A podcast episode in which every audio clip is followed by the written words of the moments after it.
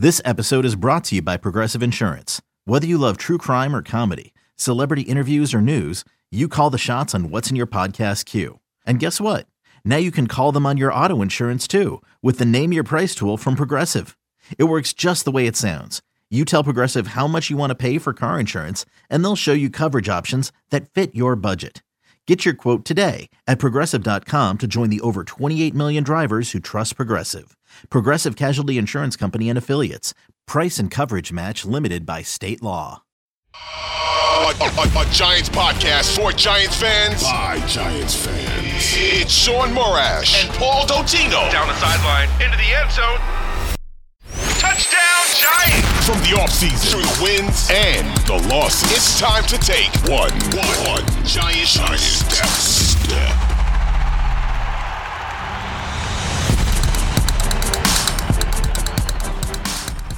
Woo, baby! Welcome into One Giant Step. It's Shaun Morash and Paul Dottino on what should be 30 minutes of a jam-packed game preview for the Giants and Seahawks. And we will get to all of that, Paul. A good Thursday evening to you. And just quickly, Paul, before we really get into it, just to peel back the curtain.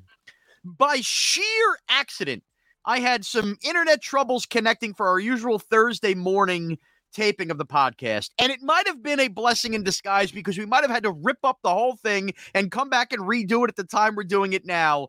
Because the Giants are active at the trade deadline, just not buyers yet. Paul, hello, how are you?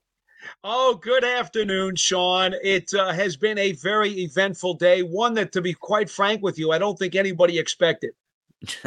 No. And with that, I mean, first of all, if you're a Giant fan and you've downloaded and subscribed to One Giant Step, thank you.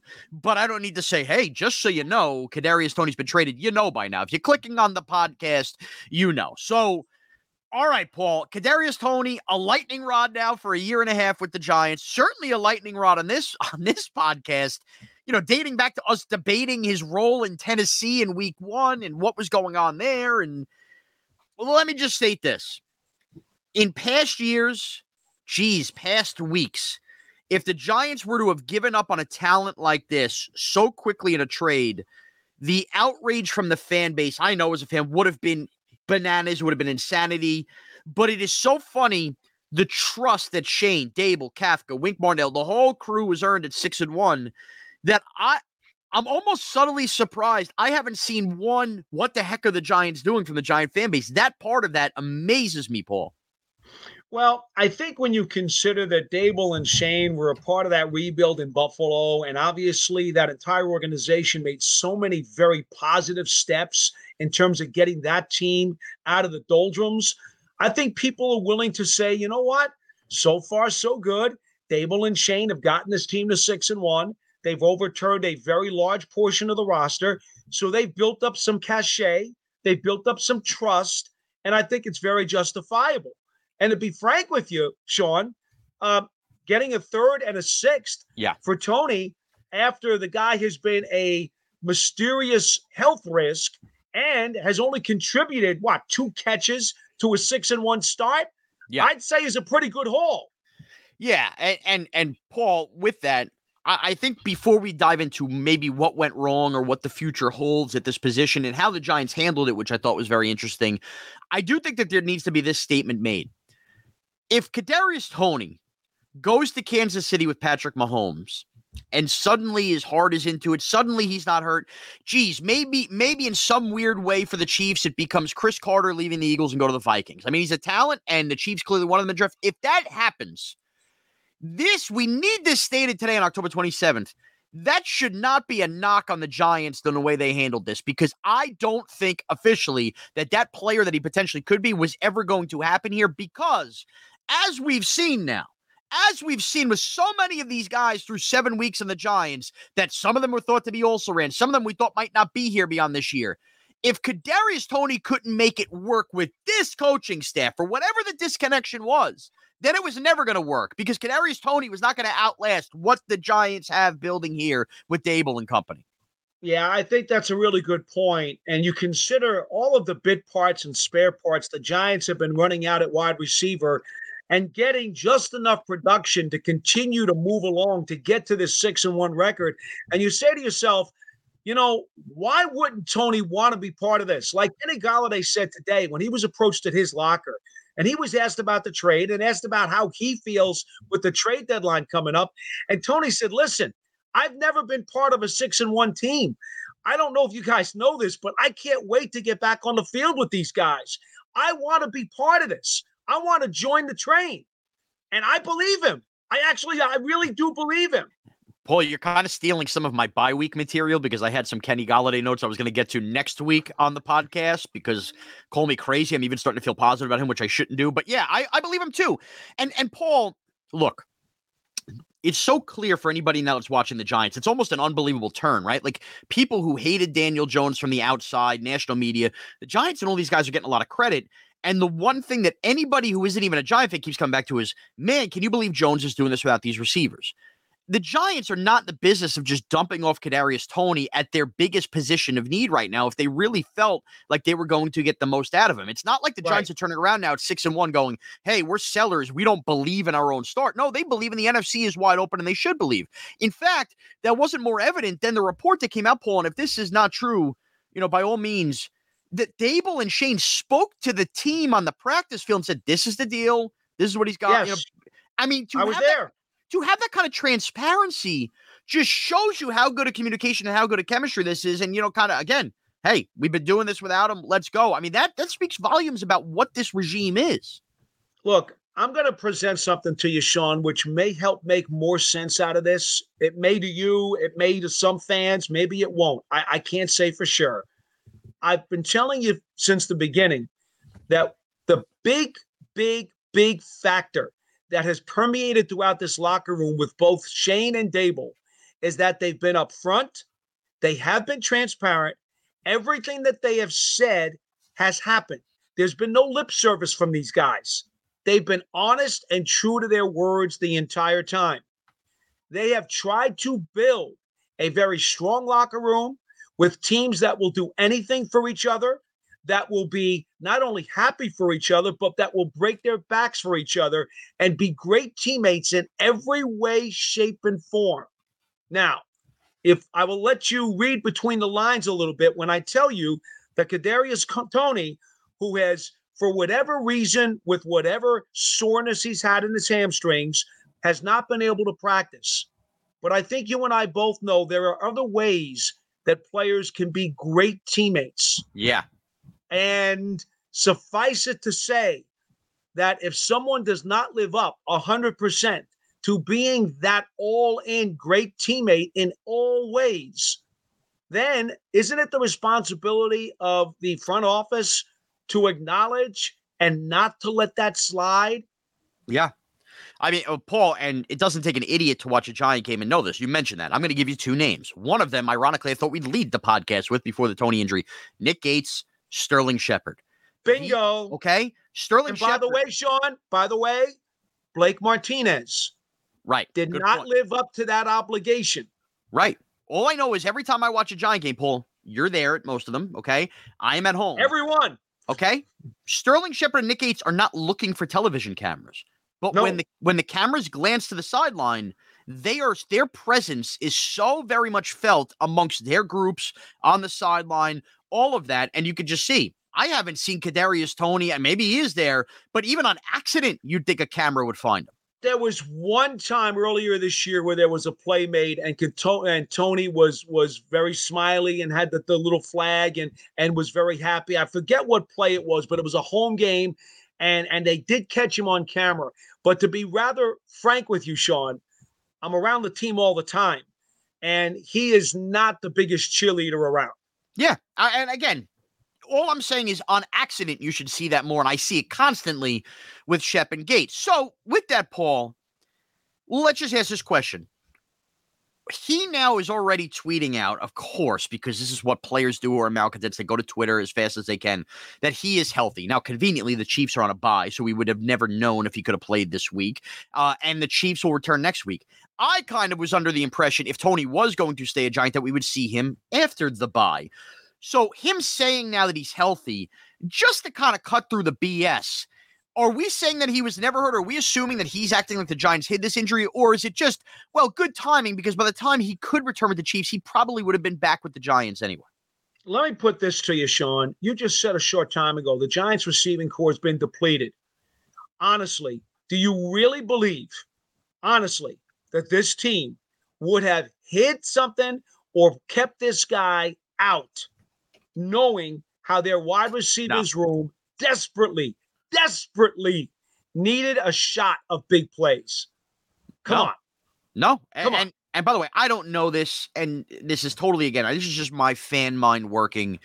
We've seen, right, expanded roles week by week by Bellinger. You saw already more expanded work from Wandale Robinson this week. You know, Kadarius Toney in a piece of an offense that, you know, as you've said, we haven't even seen some of the chapters yet. Who knows how in-depth Toney was with this playbook, too, and if that was annoying the team. Here's what I will tell you.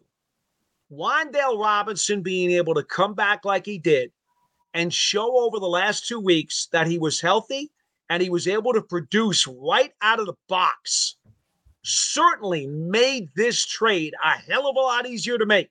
Yeah, no doubt. Because had he not been able to do that, I pretty much believe that the Giants would have continued to hold on to Toney and continued to hope that this guy could have given them some production. But thank goodness Robinson was able to get his butt back on the field and put up some numbers. Now, Paul, I'll also say this. Our WFAN colleague, Tiki Barber, former great running back for the New York Giants, he had an interesting point when it came to the Jets trading for James Robinson and being a guy who's played on contenders. And he basically said, look, the Jets have this team rolling along. They lose their rookie running back, Brees Hall, and right away, boom, you see the team go and replace him with James Robinson. He says that can really uplift the locker room into the front office telling them they are believers. We mentioned that these guys tell the team on the field, hey, Kadarius Toney, we're trading them, but everybody's fine with it. I know they see Galladay coming back. We've mentioned Foster down the line. They definitely have a little more cap wiggle room than they did. They definitely have a little more draft capital now, 9 picks. I don't think that they're out there looking to mortgage first-round picks or anything. I think we all understand that. But that being said, doesn't it, even if it's not a major move, behoove this front office now to show their team, hey, we sold off a piece, we're going to buy a piece, even if it's at a reasonable price? Not necessarily. Because as we've said, their mantra has been, you will earn your snaps, you will earn your way on this team. Even guys on the back of the depth chart and on the practice squad have gotten elevated and gotten significant playing time, which means if the Giants decide that they want to elevate a Robert Foster or they want to elevate a Pimpleton and decide that one of those guys will help this receiving corps, well, then it will only be because those guys earned it in practice and their teammates saw that their blood, sweat, and tears was rewarded by the coaching staff and they got that elevation. So I don't necessarily think they have to make a trade to justify a move of that nature. Yes, but I think we could all agree, and you saw Jones's frustration on the Marcus Johnson drop. They might all believe in each other, but, I mean, the people in the locker room are not idiots. Players at other positions aren't idiots. That is the weak position group on the field right now, and there's no telling what Galladay's going to come. So I'll say this, Paul. If Joe Schoen loves his draft capital, but they do have at least the slightest bit, little more, smidge more wiggle room under the cap to make moves this year. Is it really that much more insane than we thought it was 3 weeks ago that Odell Beckham Jr. could be a piece of this team in December? I would be absolutely flabbergasted. I thought the same thing. I thought the same thing, but he came back to the team facility only because Sterling Shepard wanted to see him, Saquon Barkley wanted to see him. Are those guys not big enough leaders in that room to sell that staff in front office? Odell would be on his best behavior. We could use a guy like this. I don't even think this is a philosophical issue. I think let's just talk about a physical issue.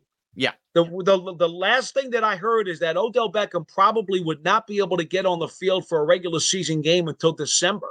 Right. But well, I mean, at that point, I'm sorry, but I don't see the benefit. Well, Paul, I mean, the benefit would be this, and I'm not saying he's the old Odell. First of all, we don't know that everybody's going to stay healthy the rest of the way. That's number one. Number two, true. Look, you already have 6 wins as we enter November here, right? Yeah. Okay, let's say worst case, they get 2 more wins. You're at 8 wins before this December stretch comes. I mean, is that not uplifting to a room to bring a guy of Odell's caliber that, by the way, players seem to gravitate to? And I'm not pounding the table for Odell. I'm just saying when you think about holding on to draft capital, but also trying to add to this weakness and guys in that room that are very good friends with the guy, I would have laughed at anybody that told me this a month ago, and it's hard for me to laugh at that right now. Like, I even had his best friends in the room were Barkley and Shepard, and basically there's hardly anybody left. But that's what I'm saying. Those are pretty big voices in the room, are they not? Well, Shepard's not much anymore. He's hurt. Well, he's not even around. You know, they do bring him to the games, but he's not around every day anymore. In fact, he just had his surgery the other day. I don't see any way that that's a fit. I just don't. Okay, that's fine, Paul. And it's good to debate things like this. This is the only thing I'll say is this, and I do think that as much as the fan base, if I could speak from that perspective right now, is very much in trust Shane and Daboll mode, and how could you not be? And hey, Toney, we barely saw you. You weren't on the field. You know, people love toughness in New York, and maybe it wasn't tough. All of that.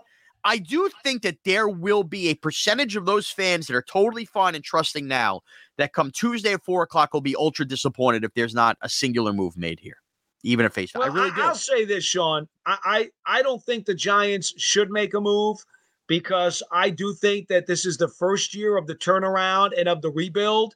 And when you look at the course of the next 2 to 3 years anyway, which is what they're really shooting to do, I get it that they're ahead of schedule, but you know, making one of these smaller deals is probably not the difference between them even going to the NFC Championship game and just being a playoff team. For me, I look at this team and I understand that Shane wants cheap players by the numbers that are going to be able to be young and healthy and allow this team to be contenders 2, 3, 4 years down the road. I don't know that making a trade right now for a veteran does anything but counteract that philosophy. Now, I'll say this. But there's a balance, Paul. There's a balance. There's a balance. I think that there's no way, in my opinion, he would trade a first or second day pick for anybody this weekend. Now, if they beat Seattle, okay, and gives them a 7th win, now that puts them in a little bit of a different category because now you start saying, well, how high a playoff seed do you think you might be able to achieve? Yeah. Okay. So maybe he gets tempted to part with a day 3 pick if somebody calls him on Monday with a player who they really believe can help. Paul, the only pushback I'll give you to that is they're not exactly at, and I think Seattle's going to be tough, and we'll get into the game in a second. They're not going here to play the Chiefs this week either. I mean, if that's the mindset, hey, if they beat Seattle and they're 7-1, maybe, like, shouldn't they have the mindset right now in the room that they think we have a good chance of beating Seattle right now? So shouldn't they already be thinking along those lines? Well, like they should walk out of Seattle stunned if they're 7-1. I think a Seattle victory would be a significant accomplishment given the fact that the team is very badly beaten up right now. They're exhausted. In fact, the last 2 weeks, last week and this week, I know the writers haven't written about it, but I could tell you for a fact that they've done less pads and less strenuous practices and more walkthroughs because Coach was very concerned about the mental, emotional, and physical fatigue that this team has had to go through over the last 4 weeks. And so they are very much aware that this trip going out to Seattle is going to require a lot of fuel. And I'm not talking about airline fuel. I'm talking about team fuel. Okay? It'll require a lot of airline fuel, though, Paul. That's a lot. It will, but team fuel. And so he has actually lightened up physically on this club the last 2 weeks, understanding that they're looking forward to getting to the bye week. And if they beat Seattle, you're talking about a team that is in the NFC, which, of course, because of the wild card permutations, NFC games are much more important. Yeah, for sure. And, oh, by the way, with that, and this is where we can start to preview the game, Paul. It's a good win if they win it. That's the point, Shaun. Yeah, it's a big win if they win it. Yeah, I'm kind of half in the water here because I'm going to tell you flat out before we start previewing this game. With all that fatigue and everything, I think the Giants are going to win this game. And before I give the pick, I do. And we want to talk about being beat up. I mean, Seattle is quite literally going to be without their best offensive player, and that includes the Kenneth Walker. I mean, DK Metcalf, taking him away from that deep passing game is a big deal in this game. Yes. A big deal for Geno Smith. So it's not as if Seattle is coming in all healthy here. With that, Paul, actually forget the preview for a second. One note I wanted to hit on. Daboll did say that Nick Gates is ready to play in a game if need be. Yes. So, yes. I mean, do we expect him active on Sunday, or is he going to be on the inactives? Oh, I would not be surprised if he's active. But in terms of playing, I think that they would probably try to wean him in initially as that potential sixth lineman. Okay. As we've talked about, jumbo package, the jumbo tight end, going with a monster. I could see that happening. I don't necessarily think, unless somebody gets hurt, Feliciano or one of the guards, I don't necessarily think you'll see Gates, take a ton of snaps. But could you see him in a cameo role? I absolutely think that could be possible. Okay, and with that, do you think they use A, okay, what are the practice squad elevations going to be? And B, is that another Landon Collins role? Is it going to be the tight end that we had just signed back? Not Cager. I just had the note here. The guy who was running first team H-back in the in training camp. What's it? Is it Andrew Miller? What's his name? Allen. Yeah, okay. Allen? No, I think it would definitely be Cager. Okay. I'm high on Cager. Yeah. If we haven't talked about it on this cast before, I'm very high on Lawrence Cager. I know you are, and the Jets liked him, and they had too many tight ends in the room. The only thing about Cager is he is a converted wide receiver, and it kind of feels like, him and Hudson are very similar players, and it feels like Merrick's going to be the number one tight end here. Look, if that's the case, that's fine. But it does feel like that, they could use an extra blocking. But maybe to your point, they just go more of these jumbo sets. Well, that's exactly what you can do if you have to. Right. If you got to go double tight end because you're gonna pound it, just bring Gates in as the second tight end. And it's Andrew Miller is the guy. Andrew Miller, right? Yeah. Andrew Miller. What they could do with Cager is strictly use him in receiver type packages and use him in a similar way like Evan Ingram was used in years past, where he would not necessarily be asked to do much blocking. And to be frank, I talked to Cager just yesterday. He's up to 240 pounds. And I'm telling you, he looks like a heavyweight prize fighter. He's in outstanding shape, and he's got beef and muscle on his bones. He's very serious about being here, and he's really excited about being a Giant. Look, I love that. And on that, have they announced, or are they kind of holding this back? Because I'm talking about practice squad elevations, but is anybody replacing Toney on the 53? They have not announced that as we tape this particular program. Okay. Because that obviously would factor in to the squad elevations. So, I do think you'll see Landon Collins against the Seahawks. This is going to be a running team. Whether or not he's an elevation or a signee, I think you'll see Collins play. Right, because Jefferson's not around right now anyway, and this is clearly going to be a team. Look, sloppy weather, it looks like. Another rainy day in Seattle. They give up a ton of fourth most rushing yards per game in the league to Seattle. But on the flip side, if you take away DK Metcalf with Geno Smith, this is going to be a team with their rookie running back that is going to try to run the ball, and that is a fit for Landon Collins. All right, so Paul, now that you've had a week here to go through tape, what should worry you about this, and what kind of relieves you when looking at the Seattle Seahawks here as the Giants head out? Well, I'm not very impressed with their defense, either against the run or against the pass. It is a team that, in my opinion, will have a tremendous amount of difficulty coming from behind in a game. They are at their best when Geno Smith can use play action and when they have some sense of balance. Their most difficult three offensive performances this year, during which they gained under 300 total yards of offense, were games when they could not be balanced and they had to just rely on throwing the ball. So I look at it and I say to myself, let's see. Even though Geno Smith hasn't played a ton in the last decade, he hasn't had a fourth quarter come from behind victory since his second year in the league. Right. He's not built that way. In fact, up until this year, he's had interceptionitis really bad. So, in my opinion, the Giants absolutely must, as they did last weekend, get up on top. I know they had that touchdown to Slayton on their first drive last weekend against Jacksonville.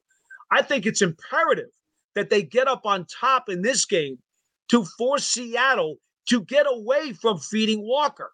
Walker is a very talented running back. In his last year at Michigan State, He was not afraid to carry the ball 25-plus times a game, and he's got enough juice in his legs to break a long one.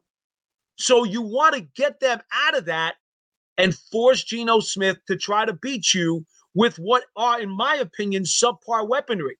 He's got Lockett, but let's not kid ourselves. Other than that, he's looking at Goodwin. He's looking at Fant. He's looking at Disley. I'm sorry, but these guys are not exactly world beaters. Yeah, and I think that there's this a two-pronged approach, right? So the Giants are approaching their bye. I think there's this approach, like we've seen, as the Giants are underdogs again, where it just at some point you're expecting another Giant loss to happen. At least I'm not talking about us. I'm talking about in general. And as good a story as the Giants are, people are really making Seattle out to be that kind of story, because Seattle could have been a team that was picking first overall in the draft. They haven't been that. But make no mistake, there is a huge difference, and you can see it watching these games, between the 6-1 Giants and the way they close games. And these are still the 4-3 Seahawks. I mean, a loss here sends them back to 500, and they are definitely outperforming their expectations. There's no doubt about it. And Geno Smith has been a great story. There's no doubt about it, but it is not as if, and then, by the way, this is the only game on the NFL schedule this week with two teams above 500. It is not as if it's not as if the Giants are going out to play a team right now that has also just set the world on fire. And you're like, wow, I am real fearful of this Seahawks team. This is another matchup like we saw a week ago. Granted, that came down to the last minute because the Giants make everything interesting, although the refs had a big hand in it. Where I watched enough of the Seahawks now, Paul, I don't see a distinct advantage on the, you want to tell me they run the ball? Great. And the Giants need to get better at stopping the run. Fine. Leonard Williams, elbow banged up. Fine. I think the Giants can do a better job of stopping the run this week. And I think that the idea of DK Metcalf being out of this game, without a Dory Jackson having to worry about following him all over the field. Huge. I mean, Wink Martindale's licking his chops now. Okay, I don't have that threat down the field. Let's go. Let's see how good this rookie running back is without your biggest threat. Huge. I couldn't agree more. And look, couple things. Seattle, so far this year, they are third in most missed tackles in the NFL. They are sloppy and do not wrap up very well. Their secondary has allowed the second most yardage after catch in the NFL. Okay? I don't need to hear that the Giants cannot move the ball against them. That should not be a problem. Okay?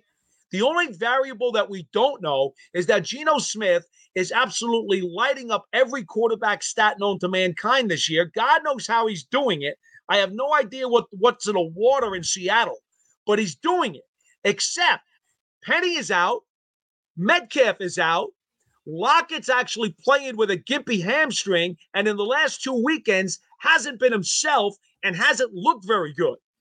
So exactly how is he supposed to do what everybody thinks he's going to do against Wink Martindale's defense? I'm sorry. I don't understand why Seattle's favored.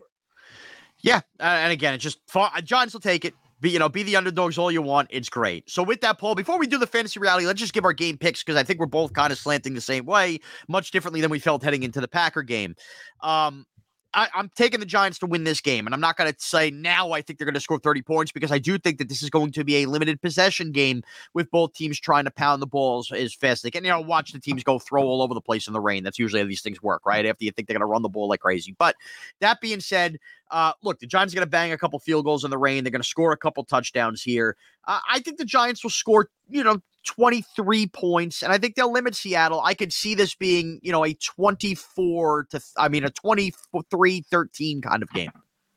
27-17 Giants. Okay. Now, having said that, you are right.